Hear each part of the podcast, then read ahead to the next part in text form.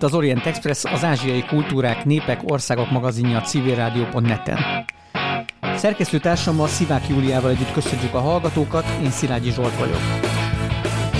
Manapság interneten itt-ott gyakran előkerülnek a magyar-mongol kapcsolatok történeti távlatai, elsősorban a magyar ős történet a honfoglalás előtti magyarság belső ázsiai kapcsolatai tekintetében. Magyar királyság és mongolok első találkozása, ugye a tatárjárás érthető okból ritkán szokott megjelenni ezekben a visszaemlékezésekben. Pedig a tatárjárás történetet páratlanul érdekes nem csak a magyar és a mongol történelem szempontjából, hanem az egész eurázsiai térség kontextusában is. Immár évek óta ezzel a megközelítéssel vizsgálja a tatájárást egy NKFIH kutatócsoport, amelynek vezetőjével beszélgettünk ma. Vendégünk dr. Nagy Balázs, az ELTEK középkori történeti tanszék tanszék vezetője, a tatárjárás Magyarországon és a mongol hódítás eurázsiai összefüggései című kutatás és kutatócsoport vezetője. Felhívjuk hallgatóink figyelmét, hogy az Orient Express adásai nem csak a civilrádió.net-en hallgathatók, hanem podcastként az interneten is. Az expressorient.blog.hu oldalon, a YouTube csatornánkon, továbbá különféle podcast alkalmazásokban. Kedves Balázs, kedves tanár úr, köszönjük szépen, hogy elfogadtad a meghívásunkat. Te nem most kezdtél a tatárjárással foglalkozni, azt én pontosan tudom. Más nem, akkor a 20 évvel ezelőtt által szerkesztett kötetre érdemes ö, utalni az egy szép, nagy, nehéz, kék könyv, mindig csak így szoktam hivatkozni rá az órákon, hogy a kék tatárjárás könyv. Mi jó, mikor keltette fel az érdeklődésedet ez a korszak? És miért a tatárjárás? Köszönöm szépen, és köszönöm a meghívást és a lehetőséget erre a beszélgetésre. Igen, 2000, én voltam a szerkesztője annak a 2003-ban az Osiris kiadónál megjelent nagy, mások szerint nyomasztó méretű kötetnek, amire azt megelőzőleg egy-két évvel kaptam a felkérést, és így ugrottam bele ebbe a feladatba. Ez akkor az Osirisnél futó és sok jó néhány kötetet produkáló nemzet és emlékezet sorozat része volt. A koncepció az volt, hogy különböző a magyar történelem szempontjából sorsforduló kérdésekről közölje közölje az, közöljék a kötetek a legfontosabb forrásokat, közöljék a tudományos reflexiót és az emlékezet más formáit is. Tehát én erre tettem kísérletet ebben a kötetben. Nyilvánvalóan közismert, hogy Magyarországon már korábban is megjelentek tatárjárással kapcsolatos legfontosabb források magyar fordításban, gondolok itt a Györfi György által szerkesztett napkelet felfedezése, illetve Julianus barát és a napkelet felfedezése kötetekre, illetve a Katona Tamás és Györfi György által kiadott a tatár eljárás emlékezete, ez több kiadásban is megjelent, a 80-as években több kiadásban is megjelent. Nyilvánvalóan kérdés volt, hogy mi többet lehet ehhez hozzátenni, tehát mi az, ami, amit valami pluszot adhatunk. Egyébként ma 2023-ban ebben érdekes belegondolni, hogy a mai viszonyokhoz képest milyen jó lehetőségek álltak rendelkezésre itt egy ilyen kötet szerkesztése kapcsán. Gondolok itt arra, hogy akkor ennek a kötet számára a kollégáim lefordítottak egyrészt egy olyan szöveget latinból, a Jan Dlugos lengyel krónikájának a, lengyel, a tatárok Lengyelország és Magyarországi szerepére vonatkozó részéről, ami kulcsfontosságú és magyarul korábban nem volt olvasható, másrészt pedig modern, a modern szakirodalomból is jó néhány cikket sikerült lefordítani. Tehát ami mondjuk bizonyos szerkesztési megfontolásokon túlmenően, ami az én hozzájárulásom volt, vagy aminek örülök, hogy sikerült, az egyrészt az, hogy a források, magyarul elérhető források körét sikerült bővíteni. Másrészt valamilyen módon arra is reflektáltunk, hogy hát ezzel a témával a világon sokan foglalkoznak, és ennek van egy kurrens nemzetközi irodalma. Ebből nyilvánvalóan csak egy szerény válogatás volt, de az, hogy Dennis Sinornak, Sinor Dénesnek, Felicitas Schmiedernek, Peter Jacksonnak, James Ross Sweeneynek megjelent egy-egy tanulmánya magyarul, annak szerintem azt remélem volt jelentősége. Biztos, hogy volt jelentősége, azóta is hivatkozzuk ezt a kötetet mindenféle helyeken, tehát szerintem ez egy, ez egy nagyon fontos alapvetés volt, és nagyon jó volt, hogy összegyűjtöttétek ezeket e, az anyagokat egy kupacba. Most döbbenek rá, hogy 20 éves évfordulója van a kötetnek, tehát hogy itt nézek itt egymás, vagy nézhetünk egymásra, de tényleg két évtizeddel ezelőtt jött létre, ezek szerint akkor tulajdonképpen ez a felkérés volt az, amit téged ebbe az irányba terelgetett egy picit? Mondhatni, igen. Uh-huh. És aztán utána maradtál lenni ennek a témának a közelében, hogy hiszen most annak a kapcsán is ülünk itt, hogy ugye van ez a kutatócsoport, amiről majd biztos részletesebben is fogunk beszélni. Nem, az elmúlt húsz évet nem folyamatosan a tatárjárás kutatásával töltöttem, csináltam sok minden mást, más témák is érdekeltek, vonzottak. Ez úgy egy-egy konferencia előadásként fölbukkanó, vagy konferencia előadás formájában felbukkanó búvó patakként aztán jelen volt. Nyilvánvalóan az egy kérdés, hogy hogy állt össze mostanra ez egy erre a kutatássá, és egy olyan, azt hiszem, hogy erős csapattá, aki ezzel foglalkozik. Ennek számos oka van, amin érdemes spekulálni. Egy picit spekulálunk rajta? Vagy le- lehet ezen spekulálni, hogy, hogy itt megoszthatjuk a közzel, hogy, hogy mik vezettek ö, odáig benneteket, hogy nekiálltatok ennek a kutatásnak most? Persze. Én ugye nem vagyok már sajnos pályakezdő, tehát ö, már viszonylag hosszabb ideje figyelem történelmet tanító egyetemi oktatóként, aki a középkorral foglalkozik, hogy milyen témáknak milyen népszerűsége van. És ez jól látni, hogy vannak olyan témák, amik látványosan idézőjelbe téve és jó értelembe véve divatba jönnek, föllendül a kutatásuk, sokan foglalkoznak vele, so, több fiatal doktorandus fordul e felé a téma felé, és vannak olyan témák, amiknek, amikkelnek máshogy alakul a sorsa, és ennek van egy fluktuációja. Itt ezen lehet gondolkodni, sok minden befolyásolja ezt, azt hiszem, hogy akár egy-egy olyan fontos tudós személyiség minőségnek is lehet akár, vagy egy-egy tanulmány, egy-egy kötetnek lehet olyan hatása, ami többeket ebbe az irányba fordít. Amikor ez a kötet, amiről már előbb szó esett 2003-ban megjelent, akkor én nem éreztem úgy, hogy ez egy nagyon divatban lévő, vagy nagyon a kutatásban nagyon előtérben lévő téma lenne. Ellenben azt követő időszakban azt látja az ember, hogy a nemzetközi kutatásban és Magyarországon is ez a kérdéskör most a, ha azt mondjuk, hogy tatárjárás, ugye az egy magyar történeti emlékezetnek egy ilyen kitüntetett eleme. Én kicsit hosszabb, bonyolultabb, de szívesen beszél, szívesebben használom úgy a kifejezést, hogy az Európát elérő mongol expanzió.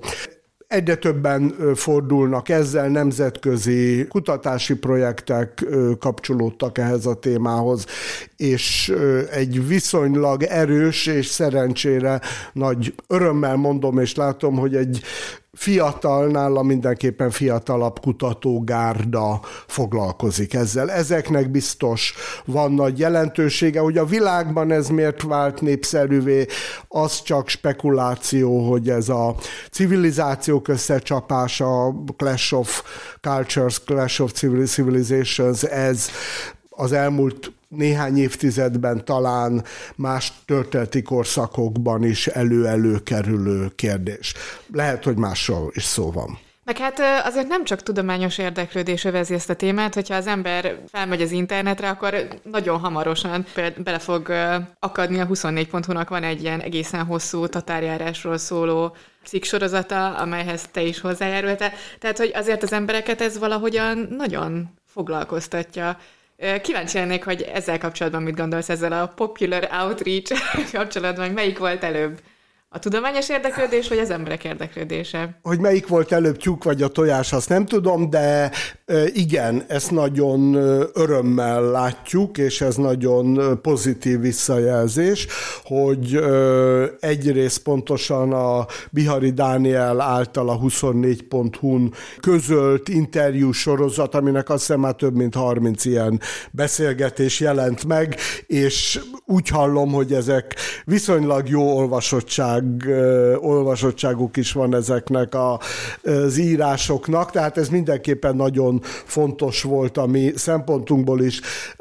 A Bihari Dániellel rendszeres kapcsolatban vagyunk, és nyilvánvalóan itt egy kölcsönösen érdeklődésre számot tartó együttműködésről van szó, de például a kutatás, amikor elindult ez a kutatás, akkor elindítottunk egy nem csak a szakemberek embereknek, hanem legalább annyira a nagy közönségnek is szóló előadássorozatot, ami tatári, a tatárjárásról sok szemmel régi kérdések, új válaszok, amiknek, ha jól emlékszem, most a kilencedik fél éve megy ez az előadássorozat, szintén több mint 30 előadás van, és azt remélem, hogy a kérdéskör magyarországi kutatói közül majdnem mindenkit sikerült már vendégül látnunk ezen az előadás, ezeken az előadásokon, és még vannak ötleteink, tehát még nem ért véget a dolog.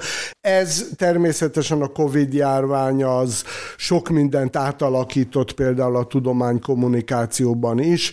Előtte többen voltak jelen személyesen az előadásokon, de ezeket az előadásokat igyekszünk, vagy mindegyiket fölvesszük, ma már online is követhetők, a YouTube-on elérhetők az előadások, tehát egyértelműen, és ennek is pozitív a fogadtatása.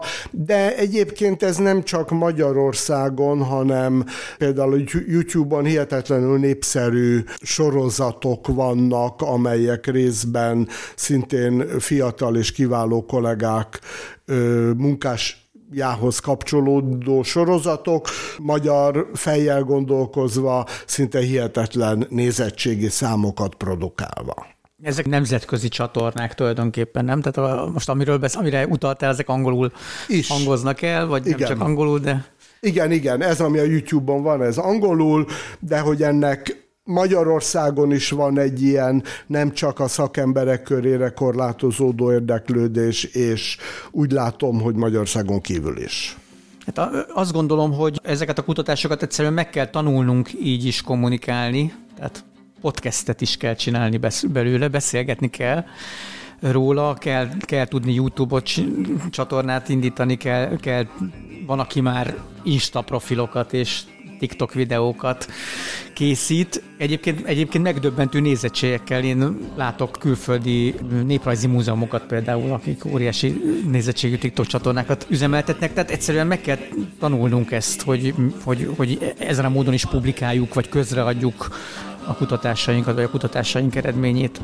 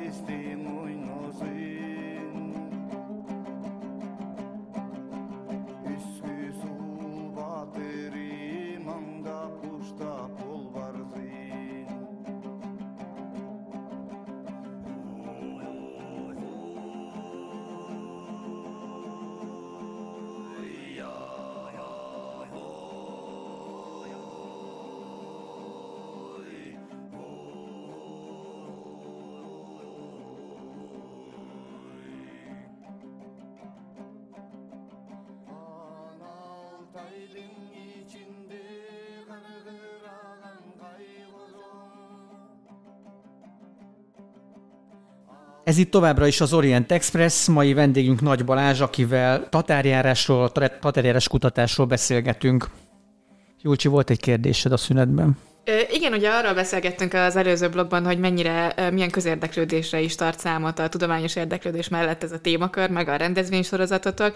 Arról tudunk bármit, hogy az embereket miért érdekli ez a téma ennyire? Nehéz kérdés. Talán az egyik válasz az lehet, hogy a, az emberek érdeklődése sokféle.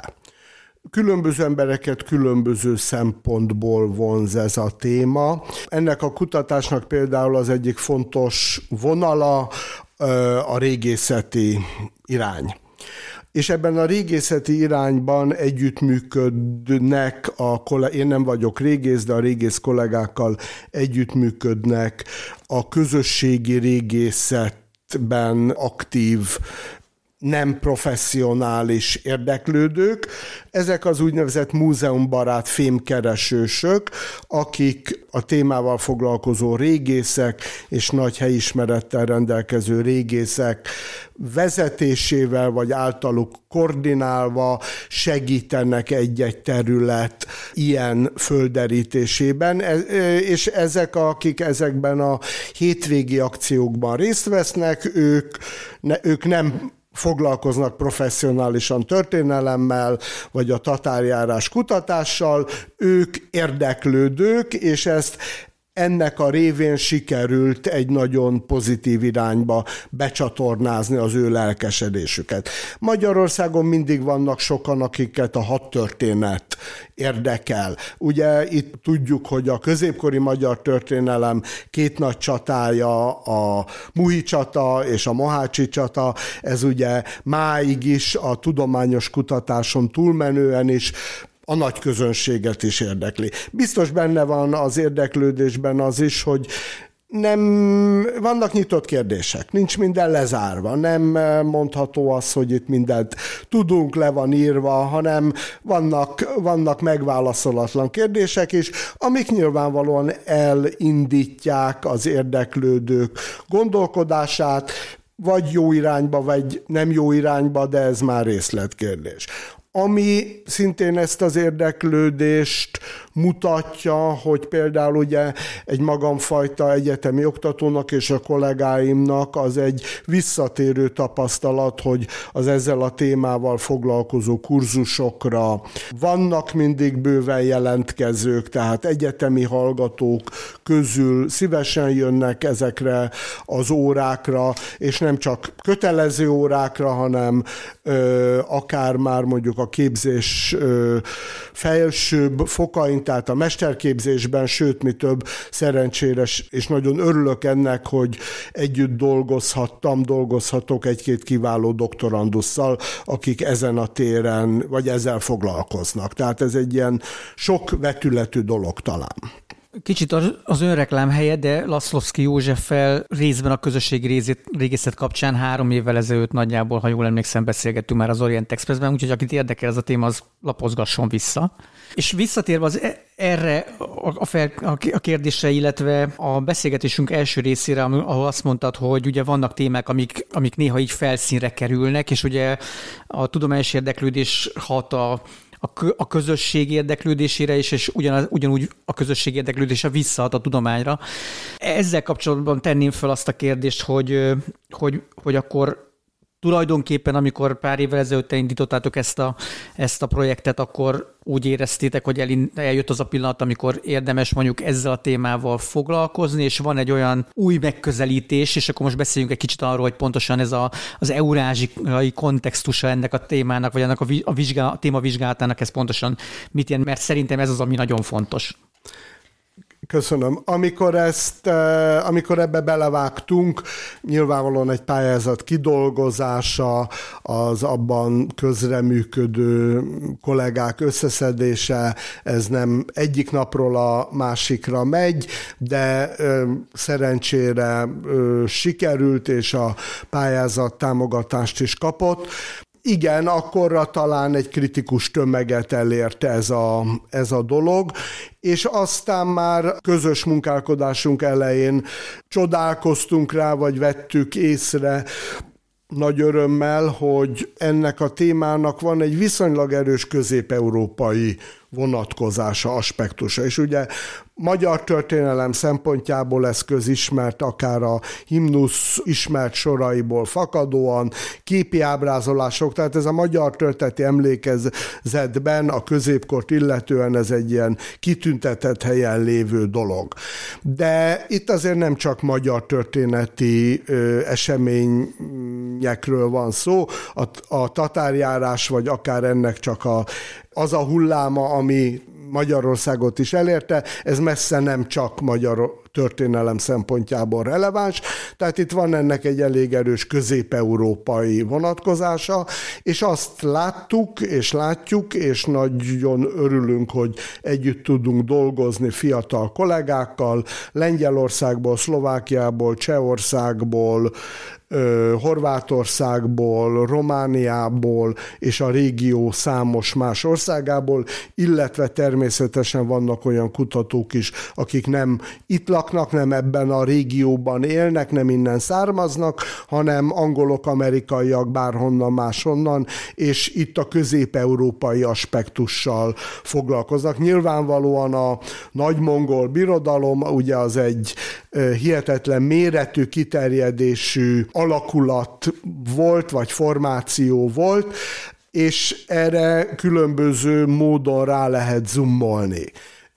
Nyilvánvalóan egyszerre nem lehet ugyanolyan kompetenciával foglalkozni ennek a kínai vagy koreai vonatkozásaival és a közép-európai aspektusokkal. Nyilvánvalóan a kollégáim és az én szakértelmünk sokkal inkább a, erre a közép-európa és a magyar országi vonatkozásokra érvényes, de itt ö, sikerült együtt dolgozni, közös konferenciákat szervezni a, a közép-európai aspektusról is.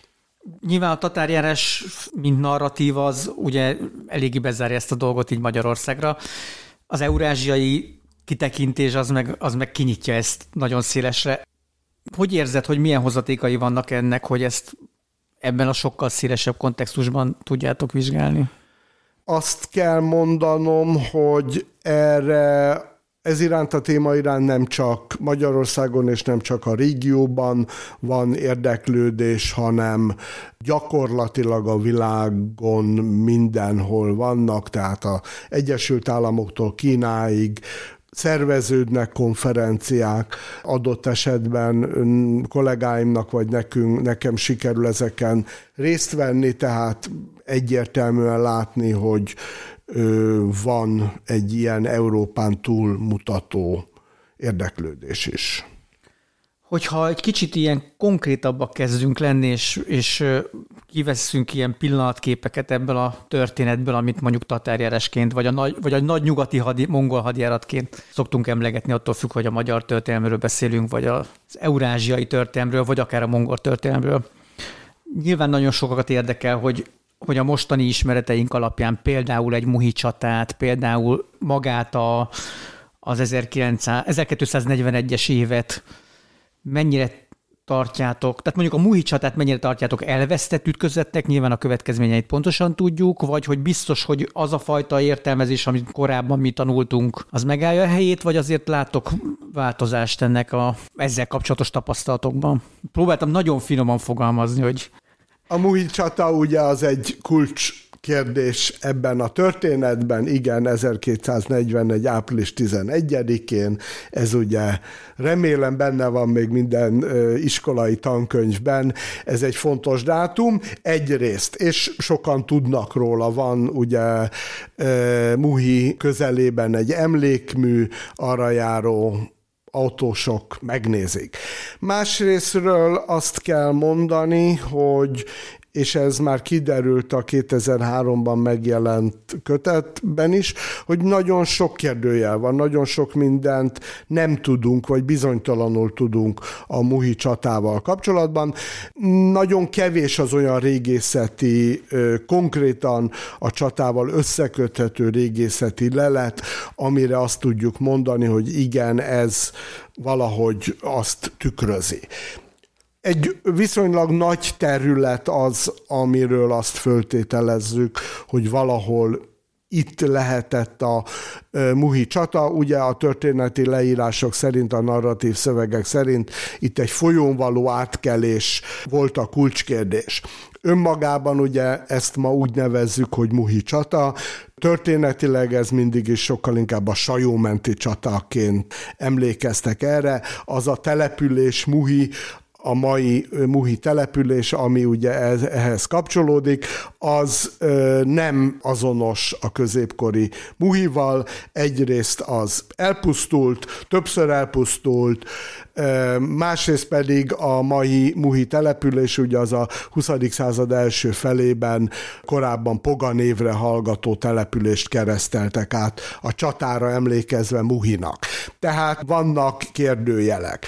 Szintén közreműködik, és szorosan együtt dolgoztunk egy földrajzos kollégával, mit ad Isten, szintén Nagy Balázsnak hívják, aki kiváló anyagot gyűjtött arra vonatkozóan, hogy a Muhi csatatérhez közeli vízfolyások, a Sajó és a Hernád milyen hihetetlenül megváltoztatták a folyómedrüket az elmúlt néhány száz évben. Tehát véletlenül se kell azt gondolni, hogyha megállunk a sajó mellett, sóhajtunk egy nagyot, akkor ott történtek a sorsdöntő események azon a környéken, de pontosan, hogy ez az átkelés hol volt, az a híd, az hol volt, ez bizonytalan, ezért is fontosak például a előbb említett filmkeresős kutatásokat csata téren, hogy ehhez erről valami pontosabbat tudjunk mondani. Ugye azt kérdezted előbb, hogy mi a összegzés a csatáról a vereség kapcsán. Nyilvánvalóan nem lehet szépíteni, igen, itt ugye a magyar király negyedik Béla serege vereséget szenvedett, egyrészt. De azt nem mondhatjuk, hogy az akkori magyar királyság minden katonai ereje odaveszett ekkor, egyrészt, másrészt pedig a mongoloknak azt a katonai célt, amit Remássut és minden bizonyal itt is komolyan törekedtek, nem sikerült elérni, mi szerint, hogy a negyedik Bélát nem sikerült elfogni, nem sikerült megölni. Ez egy új, szokatlan jelenség volt. Ugye a Muhi csata előtt két nappal vívott Legnicai csatában, Sziléziában, a mai Lengyelország területén második Henrik herceget sikerül megölni, vagy meghalt a csatában, tehát ott az ellenállás akár szimbolikus vezetőjét ilyen módon sikerült kiiktatni. Magyarországon negyedik Béla életben maradt, ugye a testvére Kálmán herceg megsebesül, ő is életben marad, ő nem sokkal a csata után aztán az itt szerzett sebesülésekbe belehal, de negyedik Béla életben marad, elmenekül először az ország nyugati felére, utána pedig Dalmáciában. Nyilvánvalóan a támadó seregek szempontjából egészen más volt a helyzet, így, hogy tudták, hogy az uralkodó életben marad. Ezt ugye abból is tudjuk, hogy Szlavóniába, a Dalmáciába egy ö, mongol osztag üldözi a királyt a nyomába járva, végül is nem sikerül megtalálniuk, negyedik Béla életben marad. Erre, ahogy erre egyébként a hadjáratra, vagy a hadjárat más, más jellemzőire, más eseményre is azért vannak minták a korábbi ö, mongol hadjáratokból, hogy nagyon érdekes, hogy azért eléggé, hogy is mondjam, kidolgozott rendszer szerint működött ez az egész történet, azt kell, hogy mondjam. Ugye a Horezmi ö, sahot ugyanígy üldözik egyébként a, a Szüböte és Gyebe seregei, csak ott sikerrel járnak. Ugye a negyedik bílet nem sikerül elfogni, és nyilván ez az újjáépítésben egy nagyon fontos epizód. Forrásokat találtatok? Vagy van, vannak, amik viszonylag újak, vagy teljesen újak esetleg, amik így képbe kerültek? Nem csak mondjuk európaiakra gondolok, hanem például ázsiaiakra, kínaiakra? Az írott források mennyisége látványosan nem nő, nem is kell azt gondolni, hogy ez várható, tehát a meglévő alapanyagokból kell főzni, a meglévő alapanyagokkal kell dolgozni, a régészeti anyag látványosan változik, látványosan bővül. Néhány évtizeddel ezelőtt, amikor ezt a kötetet szerkesztettem, alig volt Magyarországon olyan régészeti emlék, amit egyáltalán a tatárjárással kapcsoltak össze a régészek, azóta pedig ez, a, ez nagyon látványosan mm, alföldi területeken, kiskunságban folyó ásatások révén ez nagyon látványosan nő. Nyilvánvalóan az írott források mennyisége ugyanilyen dinamikusan nem változik.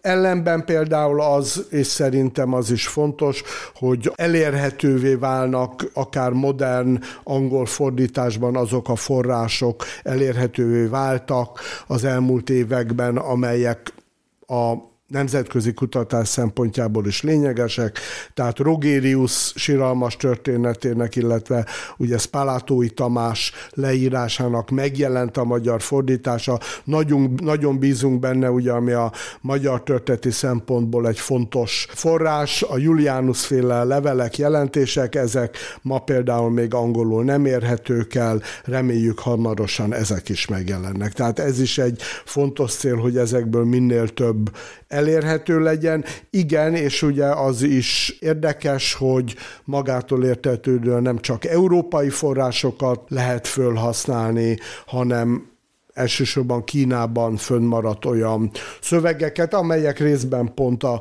pont a szübötei életrajz kapcsán a, akár a Muhi csata pontos lokalizációjára vonatkozóan is érdekes lehet. Még ami a forrásokhoz kapcsolódik, és talán érdemes megemlíteni, ugye aki középkorral foglalkozik, azok nagyon gyakran emlegetik, hogy hát sajnos a források hiányában erről vagy arról nem tudunk eleget mondani. A tatárjárásról és egyáltalán a mongolok európai hadjáratairól azt kell mondani, hogy ahhoz képest, hogy ugye a 13. század közepéről beszélünk, sok forrásunk van viszony, természetesen ez csak viszonylag érthető.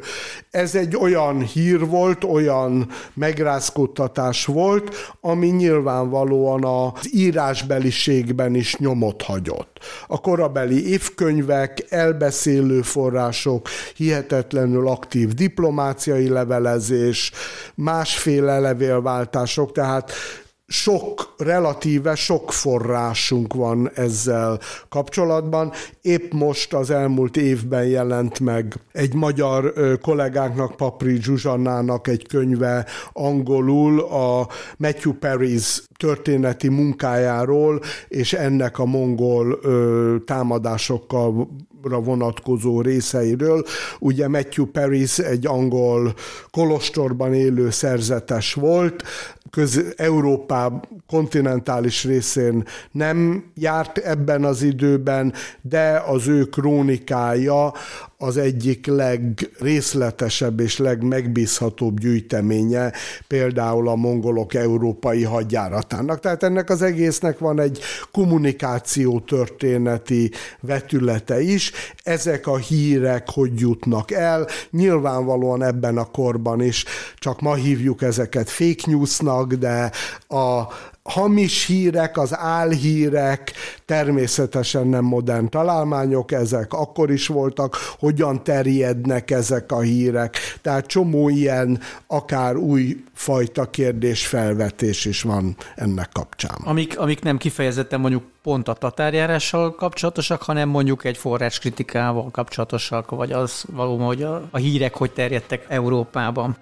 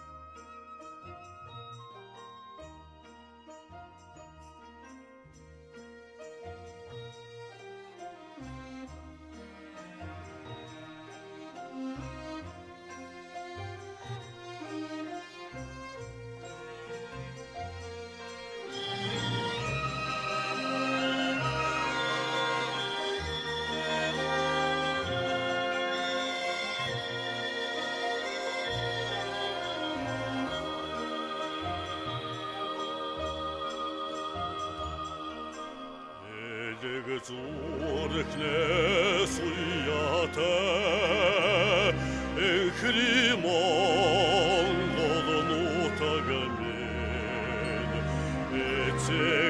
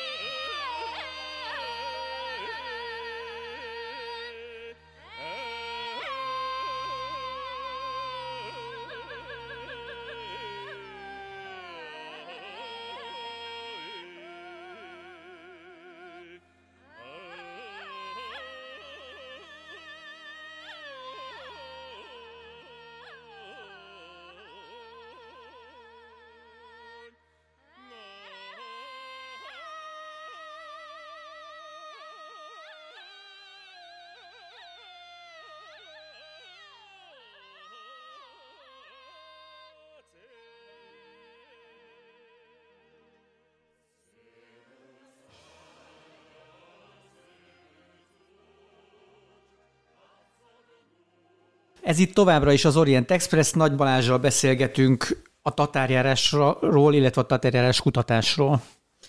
Engem az érdekelne, hogy ugye amikor mondjuk általános iskolában tanuljuk a, a tatárjárást, akkor ez egy ilyen nagyon egyoldalú történet, hogy jöttek a tatárok, legyőzték a magyarokat, de ennek meg hát a bizonyos kulturális hatásairól beszélgetünk iskolában is, de inkább csak a magyar oldalról, hogy az újraépítés hogy zajlott, meg az államszervezet szempontjából hogy volt ez fontos. Viszont engem az érdekelne, hogy most egy ilyen újabb, vagy egy másféle szemszögből nézve ezt a dolgot, léteztek kulturális kölcsönhatások a mongolok és a magyarok között? A magyarországi tatárjárás története az egy rövid történet.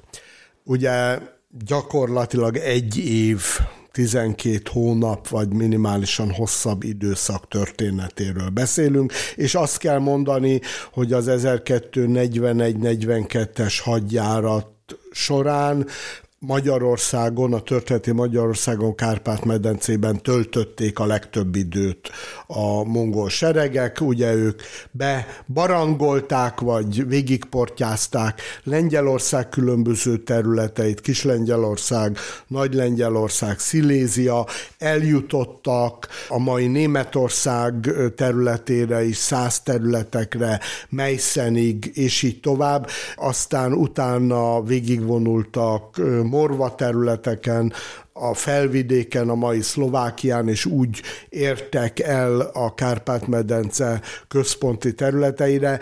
Ezek mind rövid, néhány hetes hadjáratok voltak, vagy néhány hetes átvonulást kell ez alatt értenünk. A magyar területek voltak azok, amelyek, ahol leghosszabb ideig jelen voltak a mongol csapatok, de mondom, ez is néhány hónap összességében. Azt hiszem, pláne a korabeli viszonyokban gondolkozva és azt feltételezve, ez a rövid idő nem elég kulturális kölcsönhatások kialakulására, vagy legalábbis nem tudunk ki erről. Nyilvánvalóan egészen más a dolog vetülete azokon a területeken, alapvetően a Kievirus területén, ahol a mongolok jelenléte az egy hosszas korszakot meghatározó jelenség volt, ott magától értetődően vannak kölcsön, van, van ilyen. Magyarországon, a Kárpát-medencében nem nagyon van, beszélünk ilyenről. De a történeti emlékezet ugye az nagyon érdekesen megőrizte a tatárok jelenlétét, akár csak, tehát a szöveges emlékeken kívül ugye Rogérius maga is menekülni kényszerült, tehát szemtanú beszámolók vannak, ugye negyedik Bélának a tatárjárás utáni okleveleiben több adománylevélben több olyan részletet lehet olvasni, ami az, az adományozás indokaként egy-egy eseményt, egy-egy epizódot idéz föl a tatárjárás időszakából, tehát vannak ilyen források is, Nyilvánvalóan gondolom sokan látták a képes krónikában, akár az első, akár a második tatárjárásra vonatkozó képi ábrázolást, ezek ugye 14. századi, tehát lényegesen későbbi ábrázolások. A leggyakoribb, az is ugye érdekes, a leggyakrabban idézett vagy reprodukált kép ennek kapcsán talán a Túróci krónikában látható kép, ami ugye a tatárok Magyarországra való bejövetelét ábrázolja, és a tőle, az előlük menekülő családokat, állataikkal menekülő családokat mutatja, de hát ugye ott a, az üldözők, azoknak a fején turbán van, tehát minden bizonyal ők már ugye a Túróci krónika korában valós veszélyt jelentő török fenyegetést re- reflektálnak a mongoloknak az ilyen módon való ábrázolásával. Ugye a magyar népi emlékezetben is ennek sokféle lecsapódása van. Természetesen tudjuk, ugye, ha kutyafejű tatárokról van szó, az nem föltétlenül a tatárjárás korára vonatkozó utalás, hanem a, a Magyarország keleti felét, elsősorban az Erdélyt elérő későbbi tatár portyákról ö, révén ö, erősödik meg ez az emlékezet, ugye akár a krimi tatárok be csapásairól, tehát eznek egy sokféle vetülete van, és természetesen ugye egy történeti kérdésről beszélve mindig érdekes annak a modern recepciójáról is beszélni, hogy hogyan használja föl a politika, hogyan használja föl a mindenkori propaganda, akár egy ilyen képet, ugye a mongolok magyarországi hadjáratait. Nyilvánvalóan ez a 20. században is jó néhány érdekes fordulata van ennek a történetnek, amikor a második világháború utolsó, évtize, utolsó éveiben, vagy utolsó hónapjaiban konkrétan ugye a végsőkig való ellenállásra buzdító nyilas plakát, ugye az a mongolokkal összekapcsolva a keletről fenyegető veszedelemre utal, ugye nyilvánvalóan itt ugye a vörös hadsereg előre nyomulása ellen az 50-es évek ugyan hasonló módon a saját szemszögéből interpretálta ezeket, és az akkori mondjuk úgy, hogy sematikus történetírás sablonjait ráhúzva az eseményekre, tehát ennek egy egyfajta ilyen historiográfiája is van. Az ilyen fontos eseményekkel a politika és a mindenkori propaganda ezekre szeret utalni, élni, és adott esetben visszaélni ezekkel. Ez, ez szerintem egy nagyon érdekes kérdés, és talán egy picit még maradjunk, maradjunk itt talán a bevezetőben utaltam arra, hogy ugye a magyar őstörténet, meg a magyarok keleti kapcsolatai, és a magyar, és ilyen értelemben a magyar-mongol kapcsolatok is sokszor ilyen történeti távlatokban felmerülnek, és ugye nem a tatárjárásra szokás hivatkozni, hanem sokkal ilyen romanticizáltabb kép jelenik meg, hogy a, ugye a régi nomád hagyományok jelennek meg, és ezzel kapcsolatban azért elő-előkerül az is, hogy a mongolok azok nem akarták Magyarországot leigázni, csak egy, egy ilyen mellékes szál, vagy mellékes szál, hogy amikor 2006-ban a Nemzetközi Mongolisztikai Konferencián Betlenfalvi Géza tanár úr azzal a címmel tartott előadást, hogy Batukán látogatása Magyarországon, akkor tódultak a mongol kollégák, mert azt hitték, hogy itt valami új, teljesen új értelmezése lesz a tatárjelesnek a magyarok szempontjából, és ki fog derülni, hogy igazából ez nem volt egy olyan tragikus esemény a, mongol, a magyar történelemben, mint ahogy ezt, erről szoktunk beszélni. Szóval, hogy arra vagyok kíváncsi, hogy ezt a fajta értelmezést ezzel kapcsolatban, vagy ezzel találkoztok-e, akár manapság, akár a turanizmus korában például lát, láttatok erről bármi forrást? Nyilvánvalóan mindaz, amit amiről mi tatárjárásként vagy a mongolok közép-európai hadjárataiként beszélünk, ez a nagy mongol birodalom szempontjából egy periférikus eseménysor ugyan komoly katonai erőket röv, viszonylag rövid ideig fölvonultattak ezen a hadszintéren, de hát ez mondjuk a mongol szempontból nagyon periférikus nyugati határszélen zajló eseménysor volt. Úgy tudjuk, hogy a mongol történeti interpretációban ugye más az egész eseménysornak a helye, ott ezek a hadjáratok ugye az egykori dicsőséges múltat jelentik, Nyilvánvalóan ezt nem lehet meg, nem szabad megcáfolni, mert hát a, mondjuk a magyar történelem szempontjából ugye a kalandozások az egy fontos része a korai magyar történelemnek. Igen, azokon a területeken, amelyeket a magyar kalandozások elértek, ott ezt nem kalandnak értelmezték, hanem pusztításnak, csapásnak, és így tovább. Tehát nyilvánvalóan tisztában kell lenni, hogy más a dolog vetülete itt és ott, ezzel próbálunk együtt élni. Most már így a kutatás vége felé tartotok, ha, ha jól tudom. mik vannak még előttetek, milyen feladatok vannak még előttetek, illetve nyilván talán kikerülhetetlen a kérdés, már nem szívesen teszem föl, de hogy, hogy mégiscsak talán meg kell kérdeznem, hogy is a konklúzió micsoda, merre felé haladunk, vagy, vagy mit láttok? Nyilvánvalóan igen, már jó néhány éve tart ez a dolog, és vannak olyan eredmények, publikációk, amik ehhez kapcsolódnak. Ugye a hatörteti közleményeknek volt egy külön száma, ami 2000-ben jelent meg, tanulmányok, közlemények a tatárjárás témaköréből. Jó néhány új tanulmányt közölt. 2022-ben jelent meg a Bészabó János János és Ukrin Dorottya által szerkesztett mongol invázió Európa ellen 1236-1242 közötti tanulmánykötet, ami úgy hallom, egy, úgy hallom, hogy népszerű, sokan keresik. Ukrin Dorottya és Bészabó János, ugye a már korábban említett Laszowski József mellett ennek a kutatásnak a nagyon fontos résztvevői. Ez volt ez a publikáció talán a magyarul elérhető legfrissebb ezzel kapcsolatban, és ez egy népes magyar, de nem csak magyar szerzőgárdát vonultat föl. Vannak még olyan kérdések, amik nyitottak, és amikkel kapcsolatban az elmúlt években érdekes nemzetközi tudományos vita alakult ki. Ugye ilyen kérdés például a mongoloknak a Kárpát-medencéből való kivonulása.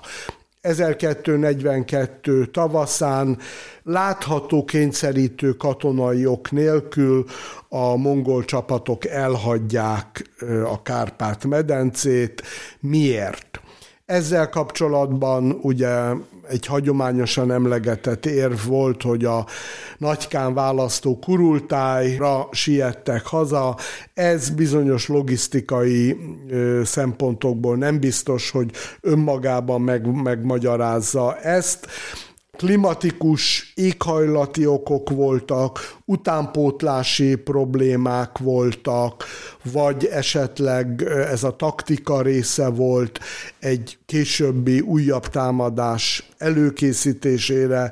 Ugye a korabeli Magyarország negyedik Bélával az élen meg volt győződve róla, hogy a 41-42-es hadjárat csak az első hullám, és ezt fogja követni egy újabb és az ennél még drámaibb hadjárat.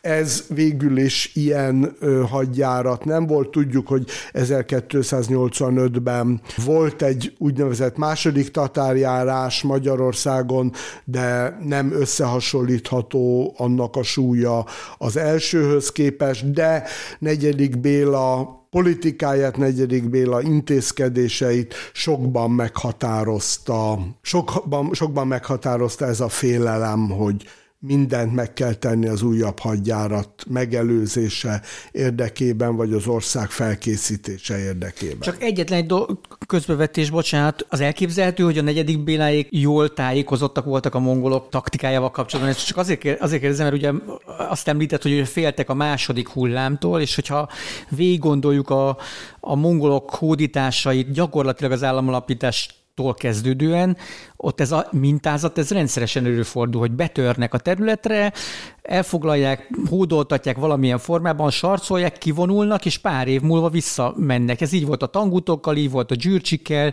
igazából a nyugati hadjáratnak is a szüböteik és gyebe hadjárata, az 1223-as hullám az egy, egyfajta ilyen előzményének tekinthető, tehát ez olyan, mintha negyedik Béláék tisztában lettek volna azzal, hogy ez a mintázat, ez egy mongol sajátosság. A magyar királyi udvar, negyedik Béla udvara nem volt tájékozatlan. Igen. Tehát nem uh, tudtak már 1241 előtt is, hogy itt komoly veszély fenyeget. Nyilvánvalóan a akkori Magyarország geostratégiai pozíciója szempontjából egyik legfontosabb központ Kievnek az 1240 decemberében bekövetkező elfoglalása, ugye egy olyan jel volt, amit nem lehetett félreérteni, de ezt megelőzően is ugye a Julianus féle jelentések információforrása, tehát Magyarországon, de nem csak Magyarországon tudnak, tudott a korabeli Európa a fenyegető veszélyről, és tudhatott arról is, hogy ez nem föltétlenül az utolsó hullám lesz.